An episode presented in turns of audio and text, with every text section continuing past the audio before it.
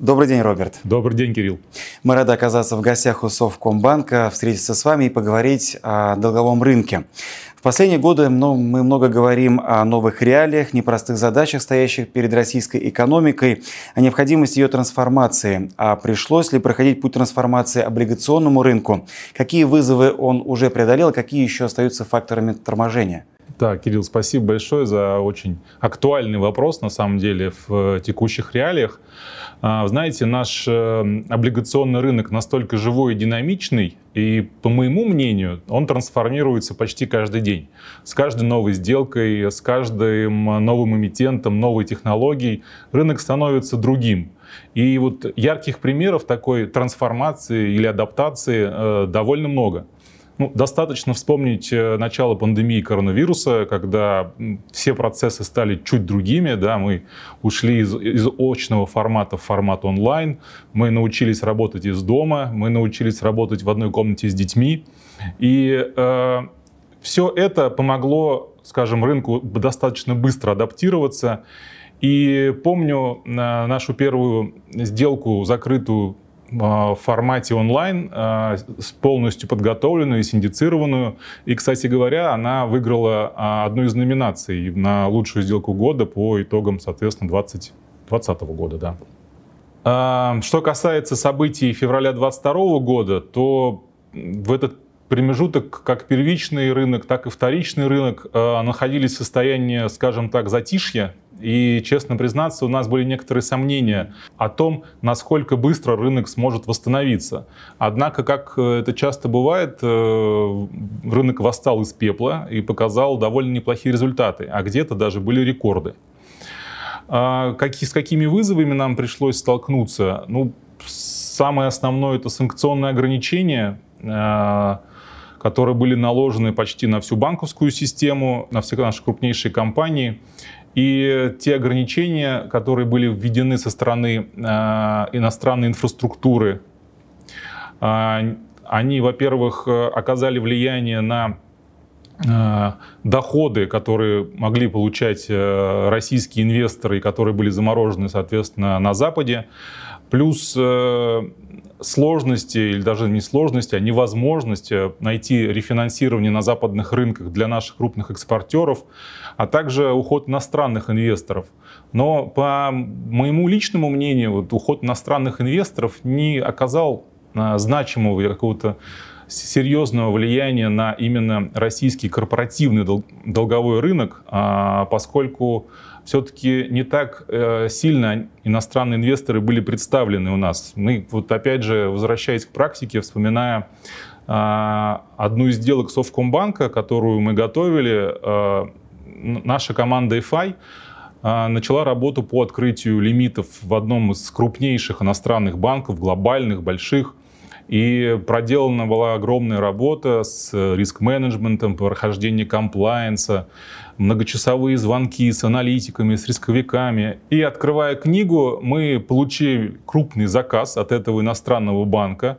Нашей радости не было предела, однако все оказалось не так просто. Э, в дату расчетов, непосредственно сеттлмента на бирже, э, заявку коллеги выставить не смогли, потому, потому что, как оказалось, IT-системы э, этого банка не позволяли выставлять в режиме размещения адресной заявки на московской бирже, собственно, этот заказ.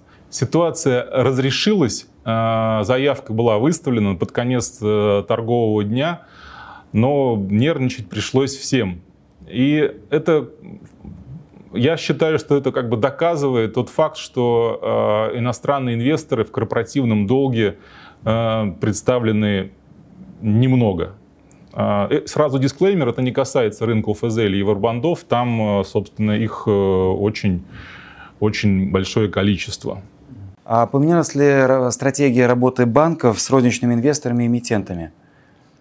А, вы знаете, облигации стали такой обыденностью, да, их можно купить в любом приложении там, любого, любого брокера. И физические лица сейчас как бы самостоятельно собирают свои портфели и рассматривают э, надежные облигации в качестве депозита.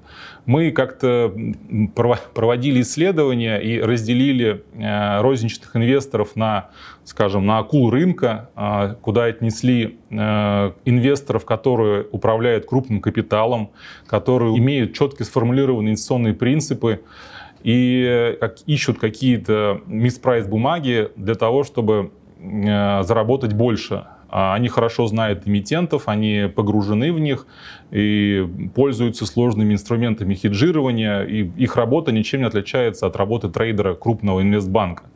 А вторая категория — это, не могу сказать, что неопытные, ну, не начинающие, ну, обычные инвесторы, обычные люди, которые могут купить э, ценную бумагу, облигацию там, через своего брокера, через свой банк, в котором они обслуживаются. И у них часто не хватает э, какого-то времени на то, чтобы погрузиться в компанию, досконально ее изучить. И с каждым из этих сегментов нужно проводить какую-то свою, свою отдельную работу. И для второй категории инвесторов э, в Совкомбанке был разработан ПИФ, который мы между собой называем сила дохода. А, в этот ПИФ э, приобретаются бумаги крупных российских компаний, но которые дают чуть больше доходность, чем э, в целом по рынку. И э, в момент формирования этого ПИФа на стороне, собственно, банка работают аналитики, работают трейдеры, которые погруж, погружаются в отчетность э, этих компаний. А это бывает довольно тяжело, поскольку информация не раскрывается, а ее приходится искать э, для того, чтобы подготовить какой-то э, отчет именно аналитический отчет для того, чтобы можно было клиенту показать по каждому из имени, которое в этом портфеле лежит, что у нас вот есть анализ по нему, что мы доверяем этому эмитенту. А, что касается работы с эмитентами, а, то здесь тоже есть определенные изменения. А, мы видим э, некоторый, некоторый перелом да, в сознании эмитентов первого эшелона, таких рафинированных, которые раньше работали только с государственными банками, мандат был только у них, а сейчас, э, вот последнее время, год-два, э, эти эмитенты привлекают уже достаточно широкий синдикат, который состоит в том числе из э, розничных банков, в том числе из частных банков. И на самом деле это довольно правильная позиция, потому что она позволяет собрать такой сбалансированный синдикат, который будет стремиться сделать оптимальным для эмитента его размещение. Сейчас очень популярна точка зрения, что облигации становятся для инвесторов более привлекательным инструментом, чем акции. Согласны ли вы с тем, что сегодня покупка бондов – лучшая инвестиционная идея? О чем в этом смысле говорят спреды? В частности, почему так сильно снизился спред между первоклассными корпоративными заемщиками и ОФЗ? А, очень любопытный вопрос а, на самом деле, потому что, ну, опять же, по моему а, личному мнению, а, акция и облигация а, это абсолютно совершенно разные инструменты. Э, их сравнивать э, с точки зрения привлекательности э, вообще не имеет смысла, потому что каждый раз, когда инвестор принимает решение относительно инвестирования в какой-либо инструмент, у него ну, разная мотивация. А, при, при покупке акций инвестор определяет, там, сможет ли компания показать определенные а, результаты там, в период его инвестирования. То при облигации он все-таки смотрит на э, кредитный риск, да, сможет ли она исполнить свои обязательства. Вот. И м, облигации используются обычно консервативными инвесторами, а акции для тех, э, кто более склонен к риску, к высокому риску. И облигации э, это скорее конкурент вкладом, но, но никак не акциям. Что касается спредов, э, то как бы, есть э, спреды, которые мы видим на вторичном рынке при обращении э, ванильных корпоративных облигаций к ОФЗ, то да, действительно они сузились. Э, мы считаем, что они не отражают ре, реальных требуемых э, спредов и все-таки обусловлены низкой ликвидностью.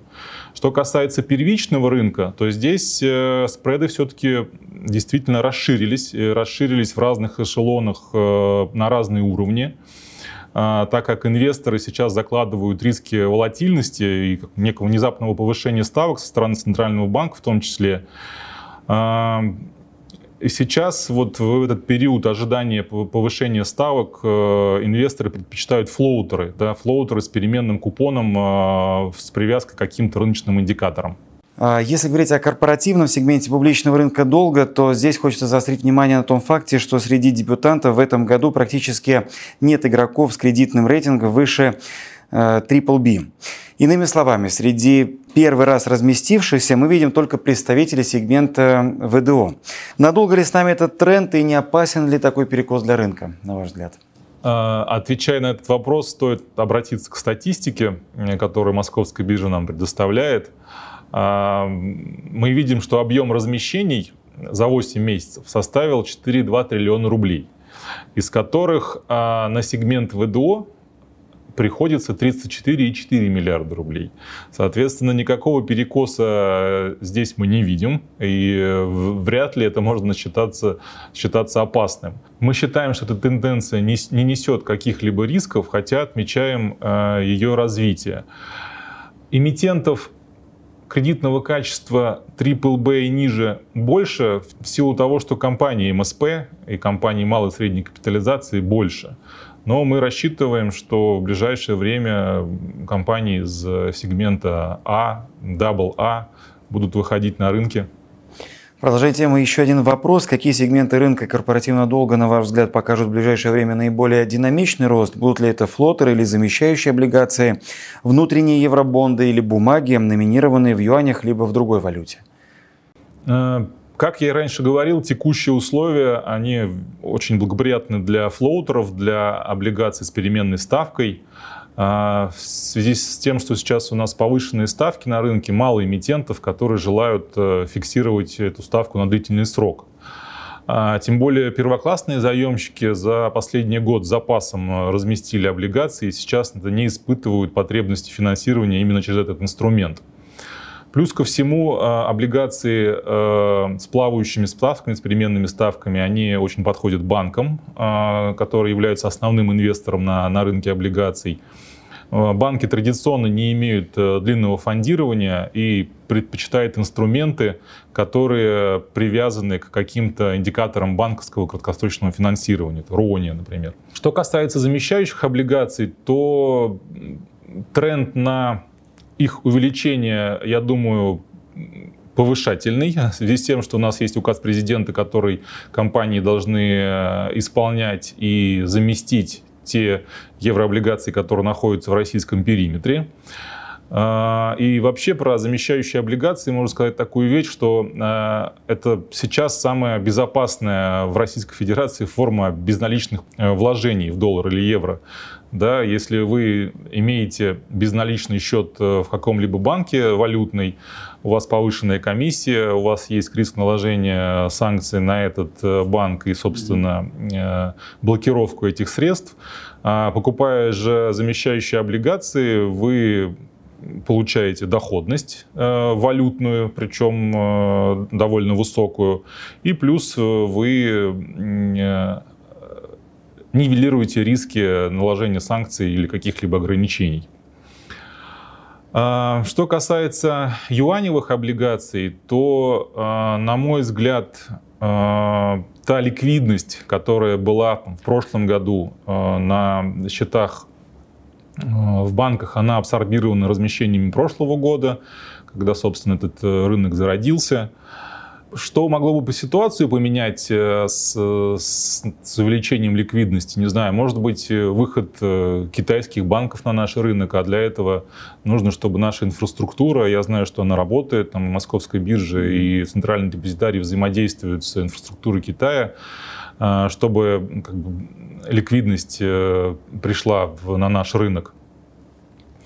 А другие валюты мы видели в размещении в дирхама, но это скорее исключение из правил. Все-таки других валют мы не ожидаем.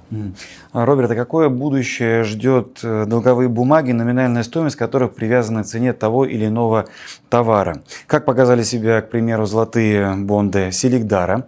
Ждать ли нам новых интересных аналогичных инструментов от других эмитентов? И золото – это единственный вариант? Могут ли теоретически появиться облигации с привязкой, скажем, к драгоценным камням или к зерну? Mm. Золотые облигации Селигдара – это продукт, который компания сама создавала, создавала довольно долго, она долго работала над его структурированием. Банки, которые продавали этот инструмент, э, они ориентировались на, на розничного инвестора, потому что институциональным инвесторам, банкам довольно сложно это фондировать. Э, и сам инструмент, э, он такой все-таки экзотический. В нем э, есть меняющийся номинал, есть привязка к, к доллару, привязка к курсу золота. Ну, то есть, чтобы рассчитать доходность, которую инвестор может по этой бумаге получить, я думаю, что это задача непростая для аналитика крупного банка. Мы, мы не ждем повсеместного развития рынка именно облигаций, привязанных э, к товарам, к камням, к зерну, к нефти, к commodities. А, но я считаю, что они должны и могут появиться, могут и должны появиться. А, для этого, конечно, нужна совместная работа гениев финансовой инженерной мысли с эмитентами, с банками, с регулятором, а, и у нас все получится. Э, не можем обойти вниманием осеннее повышение ключевой ставки. Насколько это серьезный охлаждающий момент для рынка публичных заимствований? Можно ли говорить, что окно размещения закрылось еще на уровне 12%?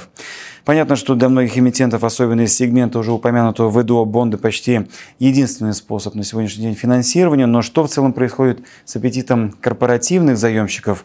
Как коррелируется у них сейчас потребность привлечения заемных средств и привлекательность сегодняшних условий. Угу. Мы бы не сказали, что, что окно закрылось, э, активность размещения, она периодически снижается, а, когда эмитенты пере, переосмысливают новые уровни.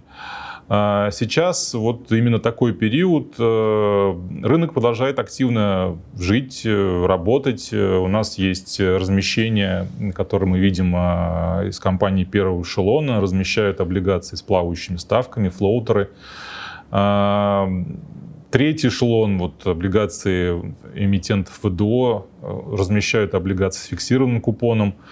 Работа не такая активная, как она была летом или весной, но она продолжается, и мы ждем активизации, возможно, к концу года или в первой половине следующего года.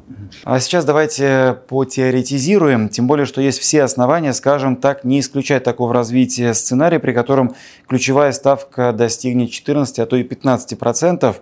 Что будет происходить с рынком корпоративных облигаций в этом случае? Может быть, он уже закладывает цены в такой сюжет?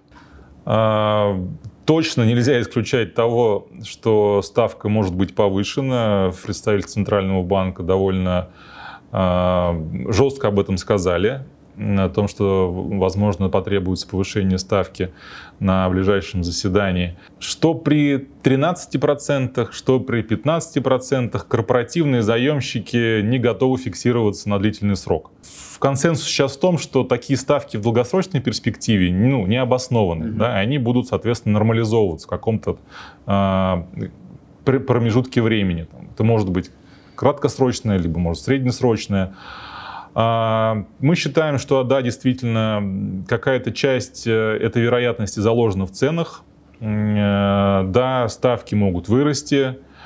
Да, они могут сохраниться высокими в течение следующего года, но чем быстрее это произойдет, э, тем более активно будут расти объемы размещений. Ну, иными словами, каждое последующее повышение ставки приближает конец повышательного тренда.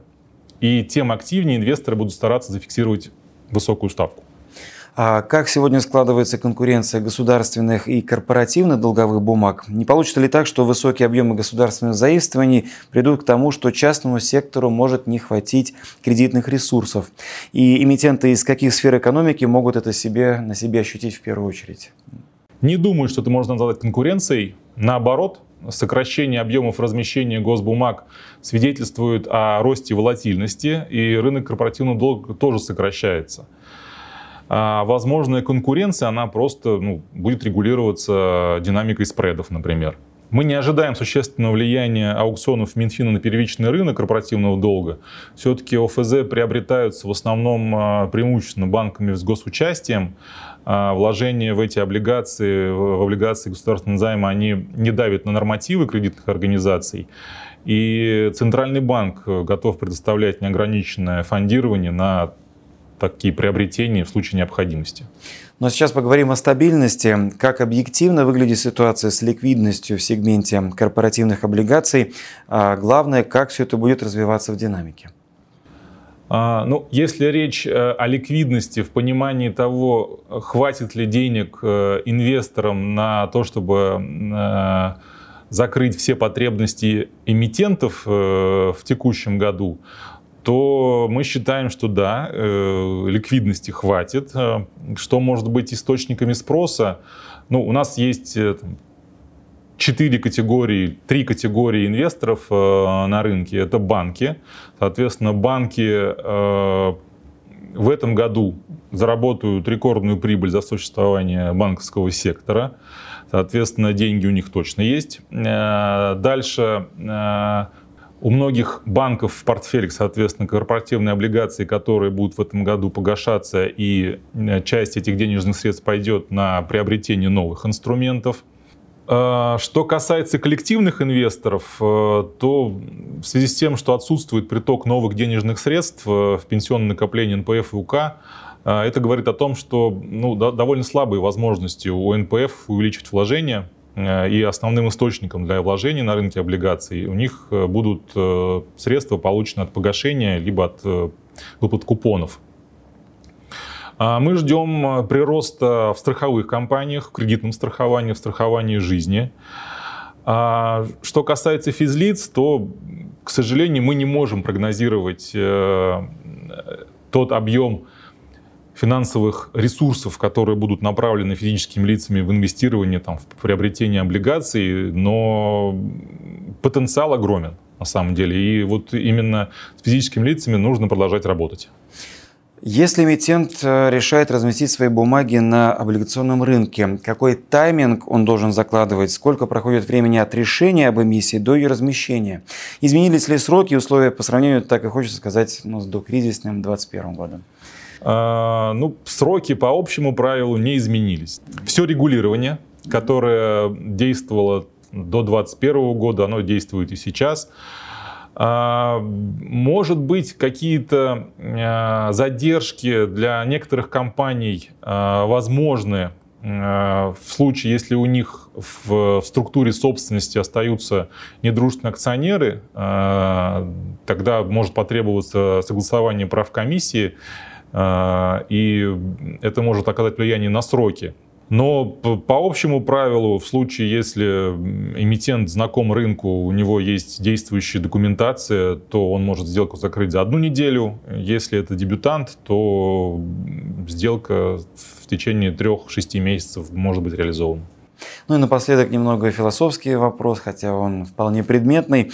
Как вы считаете, можно ли обеспечить идеальный баланс интересов эмитентов, инвесторов, организаторов размещений и государства, и что для этого нужно? А, действительно, философский вопрос. Э, как, как сделать так, чтобы все участники процесса были довольны, а, это очень сложно, потому что Э, эмитентам всегда нужно побольше, на подольше и подешевле. У, у инвесторов э, желания несколько другие, у банков-организаторов третьи. И для того, чтобы все участники процесса были довольны, ну, это, наверное, такого не может быть. Но, э, по нашему мнению, идеальное размещение, и когда оно состоялось, и все немножко остались голодными, скажем так, это значит, что баланс соблюден. Спасибо за интервью. Спасибо вам.